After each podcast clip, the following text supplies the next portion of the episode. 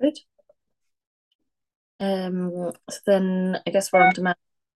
So, um, so important for the management, I guess, is to know whether they have a history of cardiac failure or not, or it's helpful to know if they have a history of cardiac failure or not. Um, so if they if they do, if you can have a look at the notes, if they do have happen to have had an echo in the past, lots of pre-op um, patients post-op have had, for example, pre-op echoes, etc. Um, but you know, many patients won't have had one, so you have to kind of also make some sort of clinical judgment um, based on previous notes and your clinical examination. But as a general rule of thumb, if their um, left ventricular function is impaired, is less than 40% is moderate to severely impaired, then we would go with digoxin. Um, in this in the situation, I guess when you'd want to go with an IV dose, normally, I mean, um, but you, I suppose you could go with an oral one depending on you know, various factors. Um, and you want to, the most importantly, adjust for the renal function. So it's important to have a look at the, you want to have had recent bloods back, but I think just look at the renal function in terms of um, adjusting your loading doses accordingly. Um, do you want to add anything there, Valerie? Just about um, oral just, is any? Uh, just, just, just to be very clear. So we're obviously uh, we're talking about some of the manage- management here because we we talk about LV function and what you've got from the notes. But before we talk before we talk about the actual management and the medications you to use, obviously it's very important to do a full A to E assessment. Um, now that's the point where you need IV access, uh, things like bedside bedside investigations. So you want to do your chest X-ray, you've done your ECG. You might ask then for a bedside echo, uh, and then you go on to again with any unwell patient, always get a gas, uh, and that will give you a quick idea about their electrolytes and how unwell they are, um, and then and and then we can go on to management. So in this, when we talk about digoxin uh, and beta blockers, what we're saying here is that this is what we give patients when we're considering rate control. So digoxin and beta blockers, the big difference between the two is that a beta blocker is negatively chronotropic and negatively inotropic. What that means is it drops the heart rate and also drops the blood pressure whereas digoxin is negatively chronotropic but positively inotropic. So it will drop the heart rate, but it will uh, be relatively sparing to the blood pressure, and it may actually help the blood pressure slightly. So that's why in those patients with heart failure, we tend to uh, we tend to opt for um, digoxin as the rate control choice rather than beta blockers. In patients with in patients with good re, uh, good heart heart function, we opt for beta blockers. Uh, but obviously, the choice of what we use is also dependent on the blood pressure. Yeah.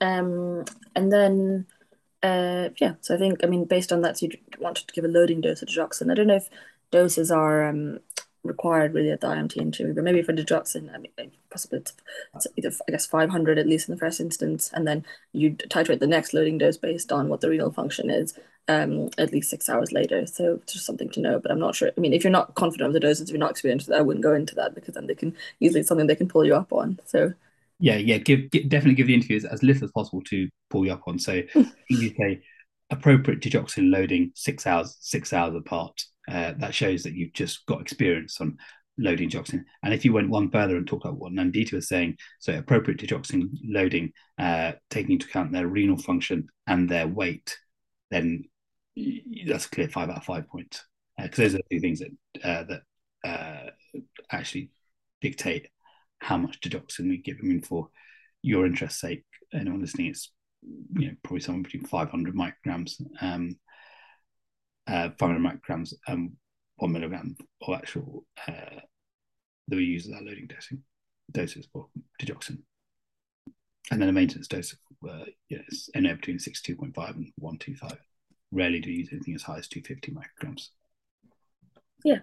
And then I think um, so digoxin is obviously one option there. If their LV function is known to be quite good and they're not actually clinically in heart failure, I mean, you can go with um, again beta blockers or with uh, drugs such as Diltiazem and verapamil as well.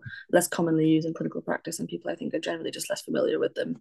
Yeah. Um, but so I think you know beta blockers are a safe bet in that instance, especially if there's no clear evidence of pulmonary edema or anything like that, and easy to titrate as well. I think one important point that people often um, that we often get called about, and from nurses as well as from other doctors, and you know things that we worry about as well, is how aggressively to control the heart rate in the first instance. And it's really temp- obviously the NEWS score will always be high in a patient with a heart rate of uh, you know above 110 or something, um, and it's quite tempting to just keep wanting to beta block further, keep trying to rate- aggressively chase the heart rate. But actually, I've learned over time that it's more of a clinical assessment, and you have to kind of it doesn't matter. It's actually a lot of the cardiology team seem to um, say that you know you don't have to be so hard on the um, controlling the heart rate. So early on, and you know, a heart rate of 110 or 120 is acceptable in the initial few days, um, or at least in the first 24 hours when you're trying to first get on top of the air for the first time. Uh, as long as the patient is obviously comfortable and hemodynamically stable and not having chest discomfort from this.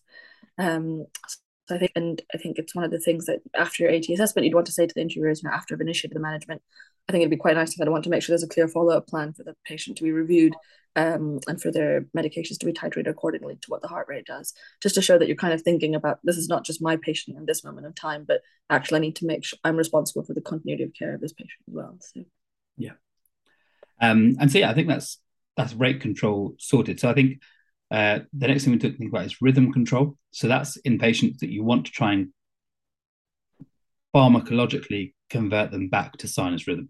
So your two main options here are either flecainide or amiodarone.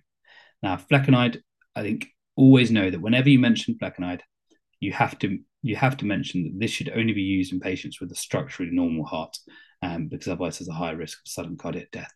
Um, so uh, I would you could say if the patient has a structurally normal heart, which is normally our younger patients, we can try flecainide uh, to cardiovert them back to sinus rhythm.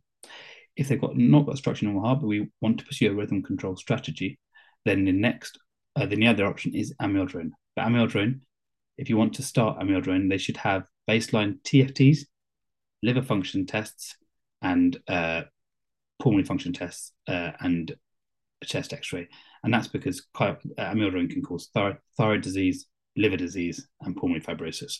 Um, but if you so in my mind, whenever I think about talking about these two drugs, I always know flecainide. I'm going to say need to have a structurally normal heart, and amiodarone, great, but need to make sure I'm monitoring the liver, the thyroid, and the and the lungs. Um, and you can't get too far wrong with that.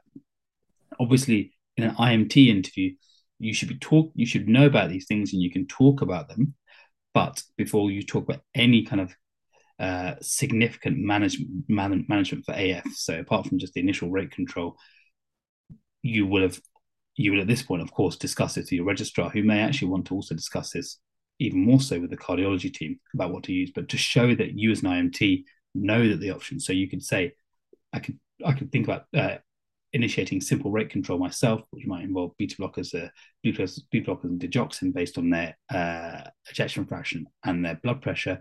And in terms of uh, rhythm control strategies, I discussed with my, reg- with my registrar, but pharmacological rhythm control strategies are things such as flecainide, which we need to structurally normal heart, or amiodarone, where you need to monitor the TFT lung function tests uh, and liver function tests. Um, and that's, I think, entirely appropriate. But obviously this is just a knowledge video to give you the knowledge, but we do want to make sure you remember that this is this is all stuff that you are doing with your registrar and with the team. Um, and the other thing to finally add, which we haven't uh, emphasized too much at the start, we talked about the other drivers behind AF. When you talk about the management of AF, um, the first thing you should always say is, I, if there is an underlying cause, I would manage and treat the underlying cause uh, before I think about any further uh, specific rate control. So if they're dehydrated or they're septic uh, or they've got electrolyte abnormalities, I would treat that first before thinking even thinking about treating AF, and that's incredibly important. And the second thing you then you must mention, um, once we talk about rate and rhythm control, which we spoke about earlier, is they need to be appropriately anticoagulated as per their CHA2DS2-VASc score and bleeding risk. And that's and that's AF in a nutshell. It's, it can make people very worried, and I appreciate that. Um, but actually, when you break it down, there are just two facets to it. Are you going for rate control or rhythm control? Or you can do a bit, a bit of both. Um, you can slow them down and then try and opt for rhythm control. And have you appropriately protected them from risk of stroke? And that's it. Great. That's probably it, isn't it? I think so. Um, great. All right, guys, and uh, yeah, there'll be some uh, associated clinical scenarios uh, where you can see how we answer these kind of questions. Thanks for listening. Thanks. Bye.